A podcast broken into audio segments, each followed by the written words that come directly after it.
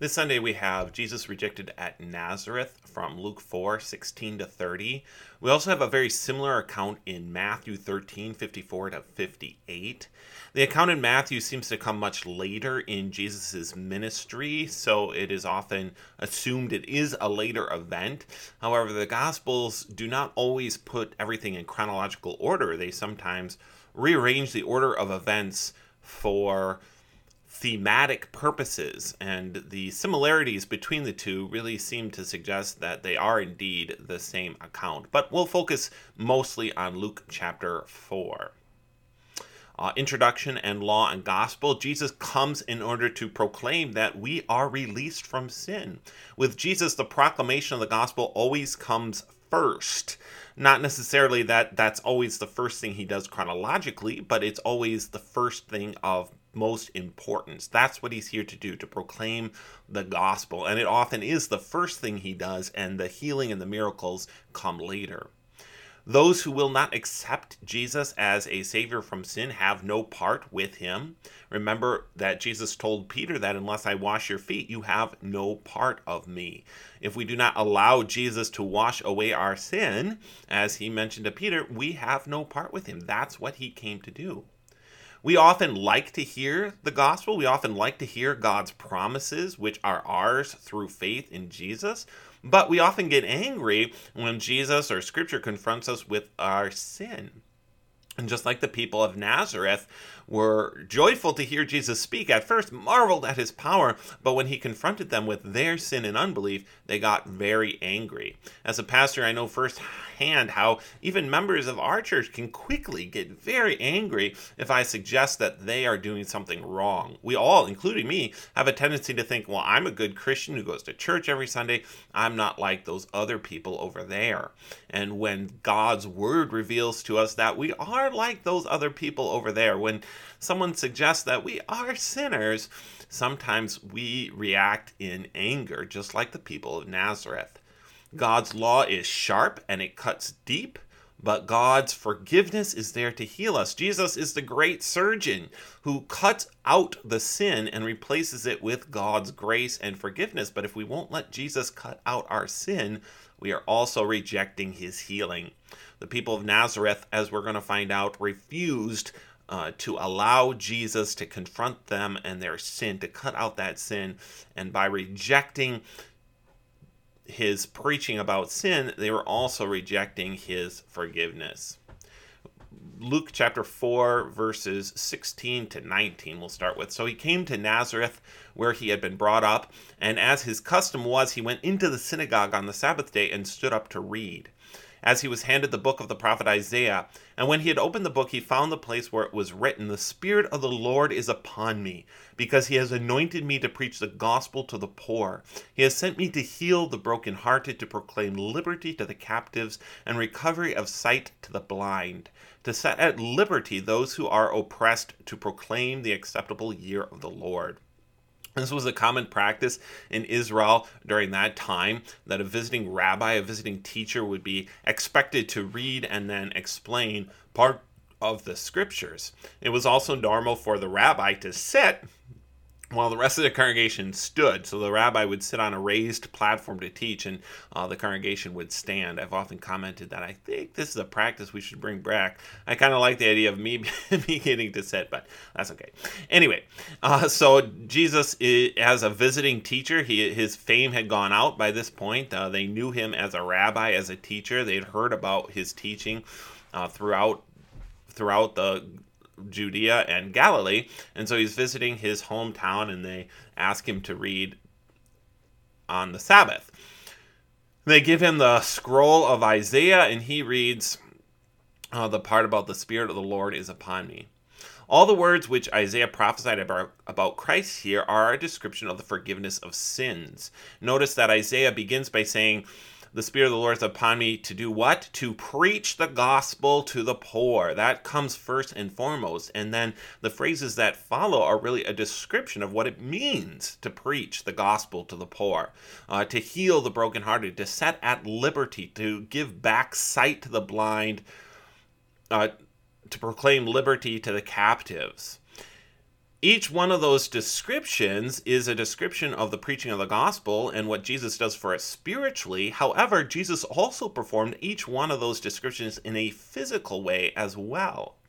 The story of the lame man and also the blind man from John chapter 9 teach us that these physical miracles that Jesus did are a manifestation to us of the spiritual healing that Jesus came to do. In other words, Jesus came in order to heal us spiritually, but that's something that we can't see. Jesus says that we are forgiven, but as we find out in the story of the lame man whom Jesus heals, there's no physical, nothing we can see to prove that we are actually healed of our sin. And so, in order to help us in our unbelief, Jesus performed the physical mir- miracles to prove that he had the authority to forgive sins as well. He performed the physical miracles as a physical manifestation or representation of what he was doing spiritually. So, each one of these phrases uh, can be we can discuss it as how is this fulfilled spiritually and how did jesus also do it physically uh, he healed the brokenhearted. So there's many occasions where Jesus healed those who are lame, those who are sick, uh, those who had sons or daughters who who died even, and they were brokenhearted out of the death of their loved ones. And Jesus healed uh, that sorrow that had entered their lives because of, of the death of someone they loved. But this is also a reference then to his healing the brokenhearted, broken over sin, right? He proclaims liberty to the captives. We see how John the Baptist was in prison and Jesus confronted him with the gospel, the good news of salvation, uh, recovery of sight to the blind. Again, he did that physically. He gave sight back to the blind, but it's also a reference to his spiritual healing that because of our sin, we are blind to the truth of God's word and God opens our eyes uh, to the truth of how we are sinners, but we are set free in Jesus Christ. So that's something you could discuss with the kids how each one of these phrases is meant to be a representation of the spiritual healing and the forgiveness of sins. That's its primary meaning, but how Jesus also performed each one of these phrases in a physical way to show us the truth of our spiritual condition.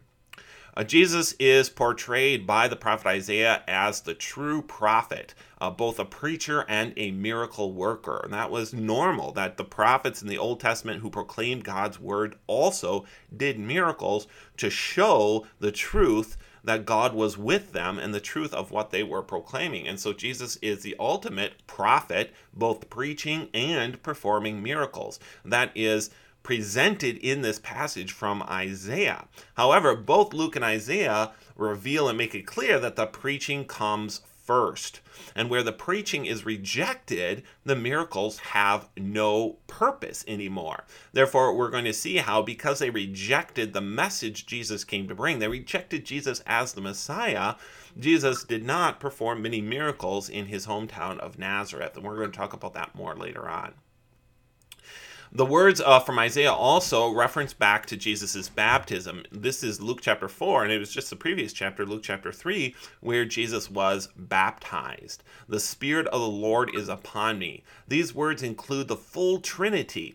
Uh, we have the Spirit, the Holy Spirit of the Lord, the Father, right, is upon me, Jesus, the Son of God. And not only is the full Trinity present, but is present in the same way that it's present at his baptism. The Spirit is upon me. And so at his baptism, the dove descends upon Jesus. Again, a physical representation of what is happening spiritually. Nevertheless, it's not past tense, the Spirit of the Lord was upon me, but it is present tense. The Spirit of the Lord is upon me. So, what Jesus received at his baptism remains true and remains with him. That Spirit remains with him. And in Luke chapter 4, Luke emphasizes that Jesus goes forth in the power of that Spirit. Having received that Spirit in baptism, he goes forth in the power of that Spirit. And first, that Spirit drives him into the wilderness where he is tempted and tested, but now it drives him forth into Galilee to preach the word. And Jesus goes forth preaching the word in the power of that Spirit. Jesus' baptism was not something that was done and over, but something that was present with him. The same thing is true about us. The same power that was poured out upon Jesus in his baptism is poured out upon us as well. And we should look to Jesus as our example. And remember that our baptism is not something that was done a long time ago and has nothing to do with us anymore today, but rather our baptism assures us that that same spirit of power is upon us and in us and calls us to go forth to do God's will in the same power that drove Jesus to the proclamation of the gospel of the kingdom. Luther reminds us that this means that we should daily drown our old man. We should use our baptism to daily drown that old man, by which he's referring to the practice of daily confession, repentance, and receiving again the forgiveness of sins and live again to Christ each and every day. The final phrase that's quoted here from Isaiah to proclaim the acceptable year of the Lord is a reference to the year of Jubilee and you can read more about that if you want with the older kids, especially in Leviticus 25, 8 to 10. The year of Jubilee was every seventh seven. So every seventh year, God commanded that the land that the Israelites farmed was to lay fallow. So the seventh day, right, the Sabbath day, the seventh day of each week was a day of rest for the people. The seventh year was a year of rest for the land. Every seventh year, the land was uh, to remain fallow, to rest. And every seventh seventh, so every 49th, uh, it was actually the year after. So you counted seven sevens, the 49th year, and then the next year, the 50th year, was the year of Jubilee. And so every seventh year, the land would rest, but on the seventh, seventh, uh, the 50th year, the year after the 49th year, uh, the, the whole nation was not only to rest, but was to be restored.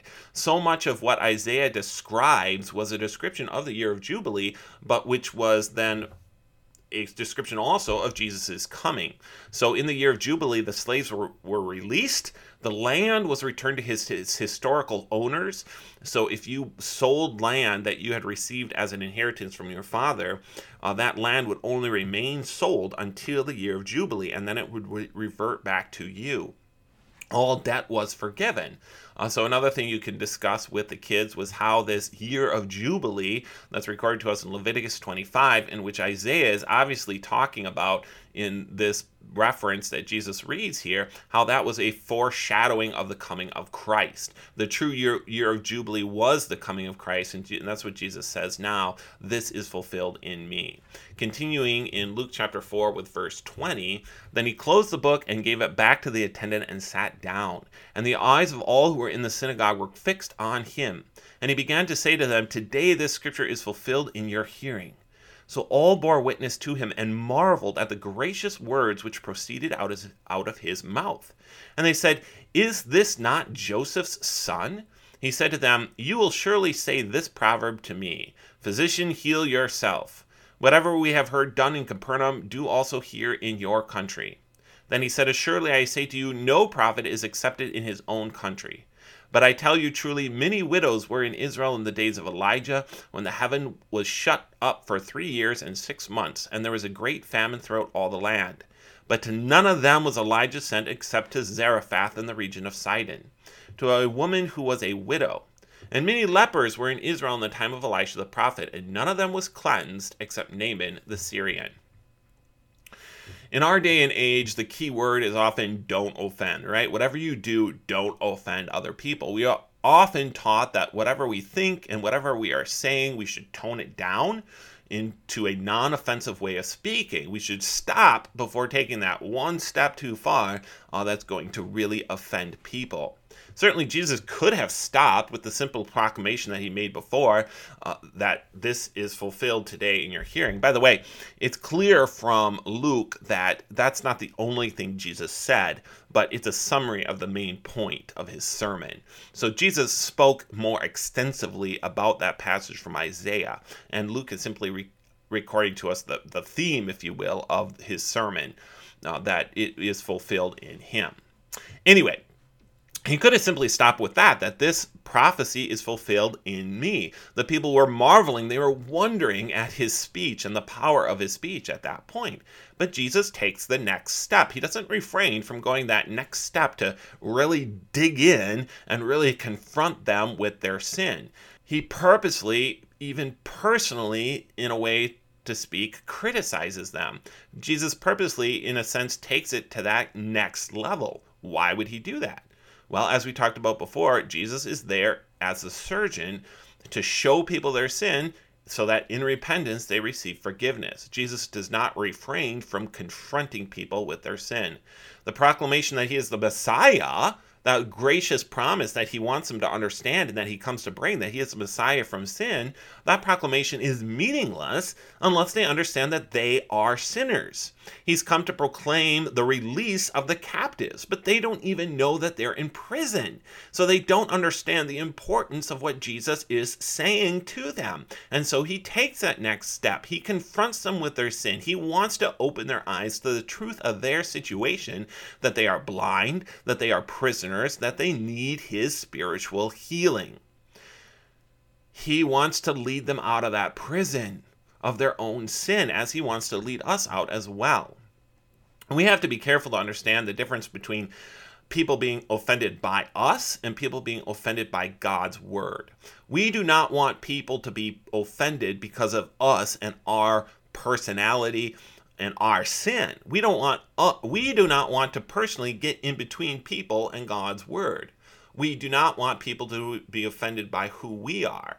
But if they're going to be offended by God's word, not by our sin, but by what God, the truth of God's word, there's really nothing we can do about that. We are called to speak the truth. And we do not hesitate, as Jesus did, to proclaim the full truth of God, even when that full truth may offend people.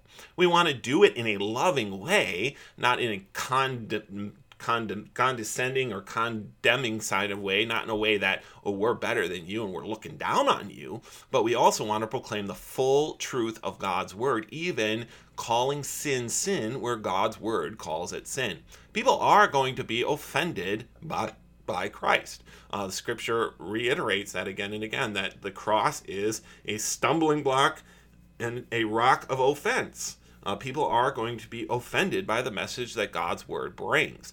And there's nothing we could do about that. We don't hesitate or draw back from proclaiming that full truth when it is necessary, as Jesus did here. Continuing with verse 28. So all those in the synagogue, when they had heard these things, were filled with wrath, and rose up and thrust him out of the city, and they led him to the brow of the hill on which the city was built, that they might throw him down over the cliff. Then passing through the midst of them, he went his way. In Matthew 13:58, it tells us that he was not able to do many miracles in Nazareth because of their unbelief. On the surface, that would sound like the strength of one's faith is involved in the success of a miracle. Uh, if you don't believe enough, then Jesus can't perform a miracle. However, we know from Scripture that that's not true. Elsewhere, Jesus tells us that faith as small as a mustard seed can move mountains. So it's not the size of faith that matters. However, where there is no faith at all, then the people are not even coming to Jesus, and therefore no miracles are being performed. We talk about this last Sunday in, in my sermon. I pointed out that if Peter had not stepped out of the boat, how could he have walked on water? Jesus called Peter to step out of the boat, and the strength of Peter's faith was not necessary for Jesus to perform a miracle. But Peter had to step out of the boat in order to walk on the water. There had to be at least that tiny seed which, at God's word, steps out of the boat. And so here in Nazareth, the people have do not even have enough faith to bring their sick uh, to come to jesus with their problems. And if they're not even coming to him with the sick and the lame and the demon possessed etc uh, how can he heal them? The the strength of faith is not what's important. It's jesus' power that performs the miracles. But those who don't even bother to go to jesus with in prayer do not receive his healing. The, the same the same thing is true of naaman. You know you think back on the, on the account of naaman God was willing to heal his leprosy, and Naaman's faith was very, very weak. It was so weak that he didn't even want to bathe in the in the Jordan seven times. However, with a little prompting, he did. And so there was even even a tiny kernel of faith there. Even even if you say, well, it wasn't really faith, but maybe just curiosity, there was at least something there that obeyed God's word and went down to bathe in the Jordan seven times. And through that bathing in the Jordan, God healed Naaman. So we come to Jesus with our problems, and Jesus is able to take care of them. It's not the strength of our faith. However, if people don't come to Jesus at all, if they reject him completely, mm, there's nothing that Jesus does for them then. The, the people of Nazareth reject him completely, and so Jesus leaves. Where his word and his message is rejected completely, mm, the miracles have no purpose anymore. Faith can be very small indeed, and Jesus can still perform miracles. Notice that when they try to kill him, Jesus walks right through the midst of them. This is a powerful demonstration of what Jesus himself tells us in the Gospel of John. In John chapter 10 verse 18, speaking of his life, Jesus says, "No one takes it, my life, from me, but I lay it down of myself. I have power to lay it down and I have power to take it up again." It's important to remember this when we get later on to the account of Jesus being captured in the Garden of Gethsemane. Some might think, and some actually do argue, that Jesus' words in John 10 18 were mere boasting, uh, that Jesus was taken by the guards against his will, that it was not Jesus' will to be crucified. But our lesson today proves the truth of Jesus' words, that he lays down his life, that he goes willingly to the cross. If he had if it had not been his will, he could have walked through the guards there in the Garden of Gethsemane just as easily as he does now. But how then would the scriptures be as Jesus himself speaks to Peter?